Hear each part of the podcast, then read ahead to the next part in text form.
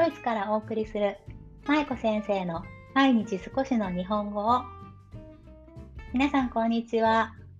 ドイツ在住子供日本語教師の舞子です。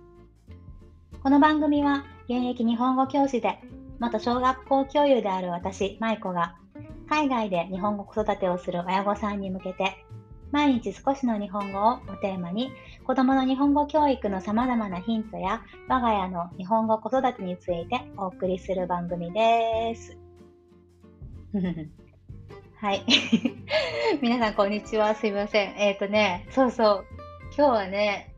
えー、質問回答の回ですね。はい。その前にちょっとすごくしょうもない話だけしてもいいですか？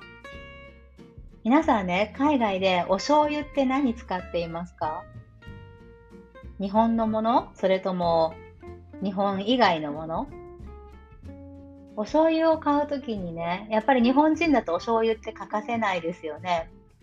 で、うちでもよくお料理にお醤油を使うんですが、時々切らすことがありますよね。その時に、いつもね、どのお醤油を買おうかなってこう悩むことがあるんですよ、私。皆さんはいかがですか？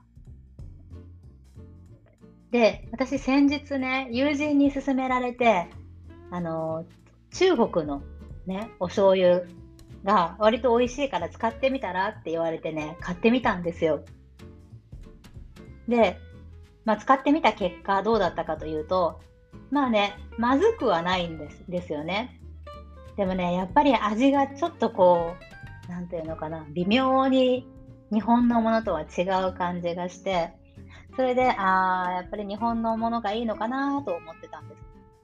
で、その後また別の友人と話してる時にね、韓国のお醤油も割と美味しいよって聞いて、それで今度韓国のお醤油も試してみたんですけどね、やっぱりまたそれも 違うんですよね。で、最終的にどうなったかというと、やっぱり日本のお醤油に戻りました。すごくこっちで買うと高いですよね。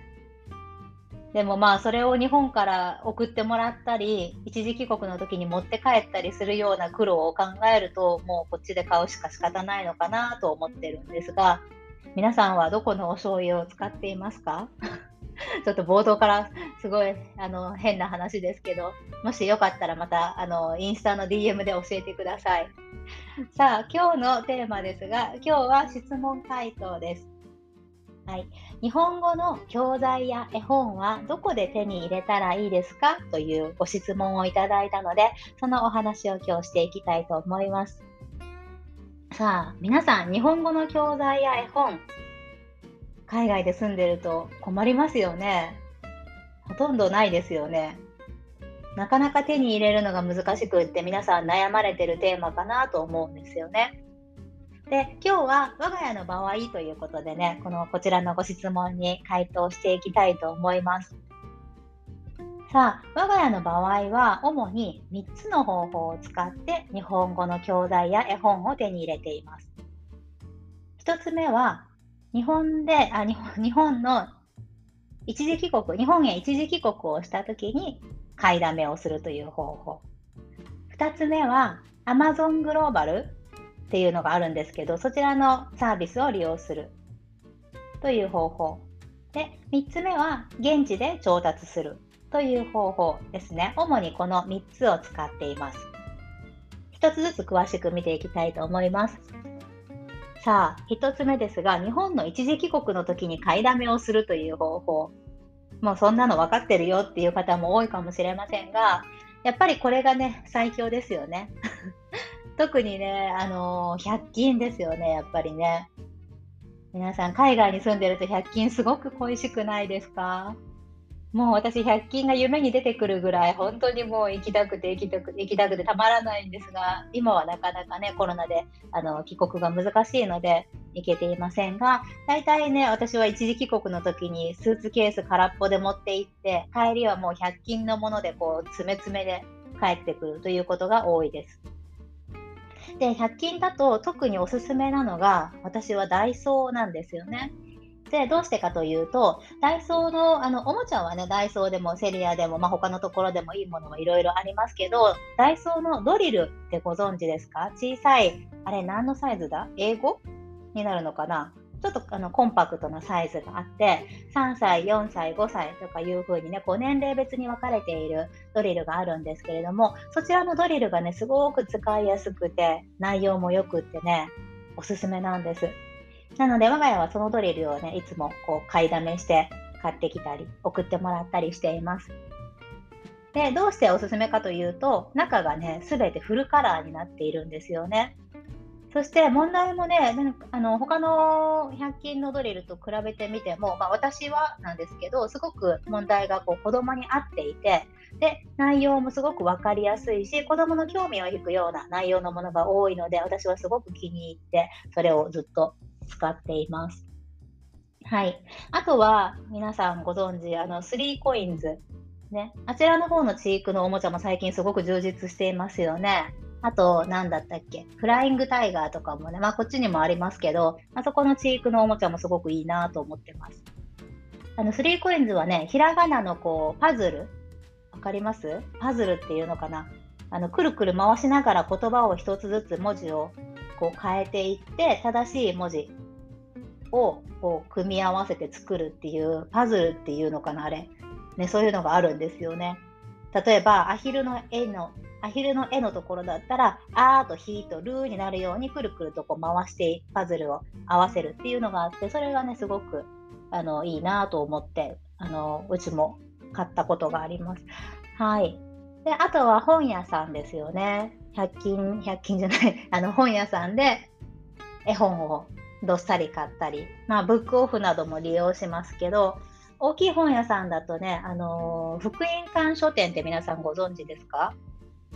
ね、福音館書店の月刊絵本ってあのちょっと薄い絵本がありますよね。こうちょっと表紙ペラペラのやつ。はい、あんなのも大きい書店だと買えたりするので、そういうものだと持ち帰りの時にも持って帰ってきやすいので、そういうものを買ったり。ね、あとは、まあ、どうしてもこう持って帰るのが大変な時は、それらをすべてあの船便で送ったりとか、あとはもう帰国してから、あの航空便で送ってもらったりしていました。はい。これが1つ目の方法ですね。日本に一時帰国の時に買いだめをするという方法です。皆さんもされてますか？ね、なかなか帰れなくて、本当今もう帰りたくてたまらないんですが、ね、早く帰れるようになるななるといいなと思っています。さあ、2つ目の方法です。Amazon グローバルを利用するということで、こちらはね、私以前ね、インスタの記事にも確かまとめたことがあるんですが、Amazon グローバルという、まあ、普通のあの Amazon のサイトなんですが、Amazon のサイトからそれをあの国際便でね、送ってもらえるというサービスがあるんですね。で、我が家はこれを以前、これで絵本をたくさん購入したこともありますし、まあ、ちょっとした文房具ですとか、ね、あのおもちゃとかを送ってもらったこともあるんですが、あのもちろんね、海外に発送してもらうのですごく手数料や、あの何でしたっけ、ほらほら、関税がすごく高いんですけど、まあでも高い分やっぱりすごく欲しいものがね、すぐ手に入るのもいいですし、あと、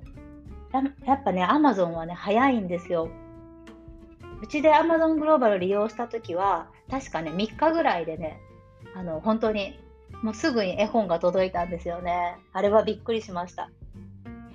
なので、急いでるものがあるときとか、どうしてもこれが、あの、早く欲しいとかね、今、今すぐ欲しいとかいうものがあるようなときは、Amazon グローバルは私はすごくおすすめです。パッキングもね、すごくちゃんとしていて、しっかりと梱包されていてね、あの、本当に良かったです。まあ、あの、お値段が結構高いのでね、余裕がある時だけしかできないんですけど、まあ、そういう時にちょこちょこ利用させてもらってます。はい。で、3つ目の方法です。こちらは現地で調達するという方法です。私ね、あのドイツに5年前に来たんですよね。で、来る前は、ななんでかわかんないんですけど、もう日本から全てのものを持っていかないといけないみたいな感じでずっと考えてて、もう、もう海外の文房具なんてみたいなところがね、ちょっと偏見であったんですよね。私自身もカナダとかオーストラリアとかこう海外でちょっと住んでていた時期もあったのでそういう時にいろいろとこう教材とか文房具とかを見た時に、まあ、どうしても、ね、日本のものが一番だっていう気持ちが あってやっぱりこう日本でいろいろ買ってから持っていかないといけないなって思ってたんですがもう5年も経つとね意外とあ現地で調達できるじゃんっていうものがね、意外と思ってた以上にあったことに気づきました。もちろんね、あの品質とかを比べると日本のものがいいなって思う時も多々あるんですけど、でもね、あの情報収集さえ自分でちゃんとできれば、まあ、輸送費もかからないですし、こっちの方が意外とお得かなって思うこともよくあります。ね。まあ、ただ文房具に関してはやっぱり日本のものの方が好きなんですけどね。はい、ドイツもまあいい文房具のメーカーもたくさんありますけど、まあ、そういったものに関しては日本であの現地で調達してくるっていうのが一番かなとは思うんですが、まあ、こっちでもねいろいろ利用できるものがあるなと思っています。ただ日本語の教材っていうものではないですよね。こちらの現地で買うと、海外で買うと、やっぱり日本語は書いていませんので、アルファベットだったりとか、それぞれの国の文字の表記になってると思うんですね。でも、その日本語の教材を手に入れるっていう意味もいろいろあると思うんですけど、例えば、日本語が書いてある教材ってなると、日本でしか手に入らない。ね、ほとんど日本でしか手に入らない。まあ、入りにくいと思うんです。でも、例えば、私、この前ね、作ったのが、洗濯バサミありますよね。あの洗濯バサミをね、使って何かこう日本語の教材を作りたいなと思って、この,、ま、この前でも結構前なんですけど、それを作った時のお話をあのしますね。で洗濯バサミを使って教材を作った時、私は何を作ったかというと、洗濯バサミに丸シール。皆さん分かりますよね。あの100均とかで売ってるこう丸い色付きのシール。あの丸シールにあいうえおとかこうひらがなとかねカタカナを書いてそれを洗濯ばさみにこうペッと貼るんですよね。だから、あの洗濯ばさみがあったり、いの洗濯ばさみがあったり、ね、そんな風にして、洗濯ばさみでひらがな、ひらがなとかカタカナのね、こう洗濯ばさみを作りました。で、その洗濯ばさみも、丸シールもこちらで、ドイツの方で調達したものなんですね。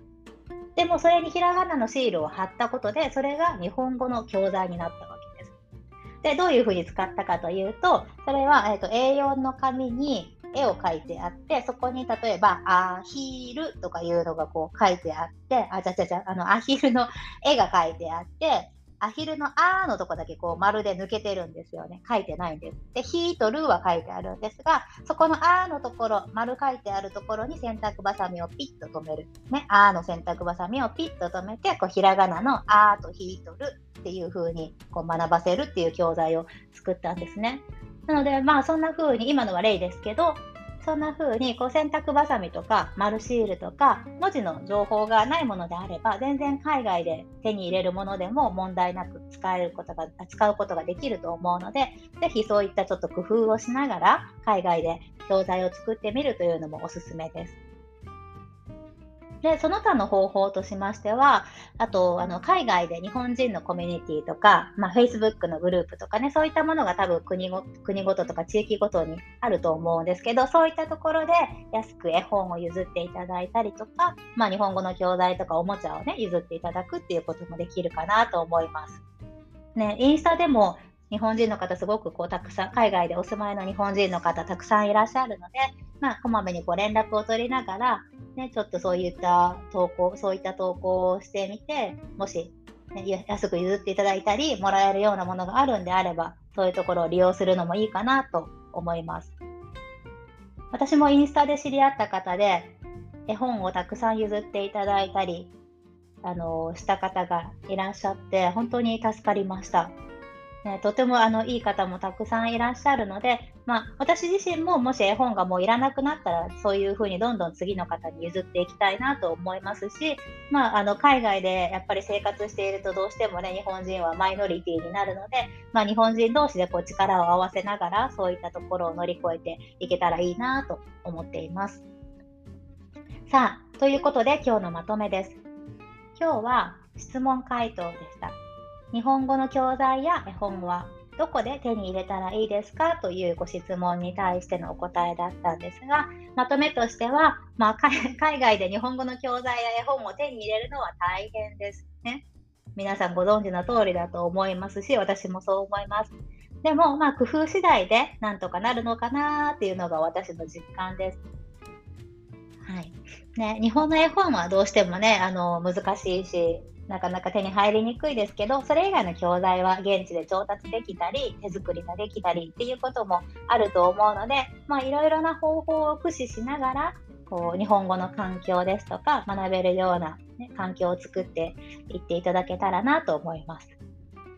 さあそんなわけで今日も最後までお聴きいただきありがとうございました。引き続き一緒に頑張っていきましょう。舞子先生の毎日少しの日本語をでした。ではまた明日お会いしましょう。ありがとうございました。ほなまたね。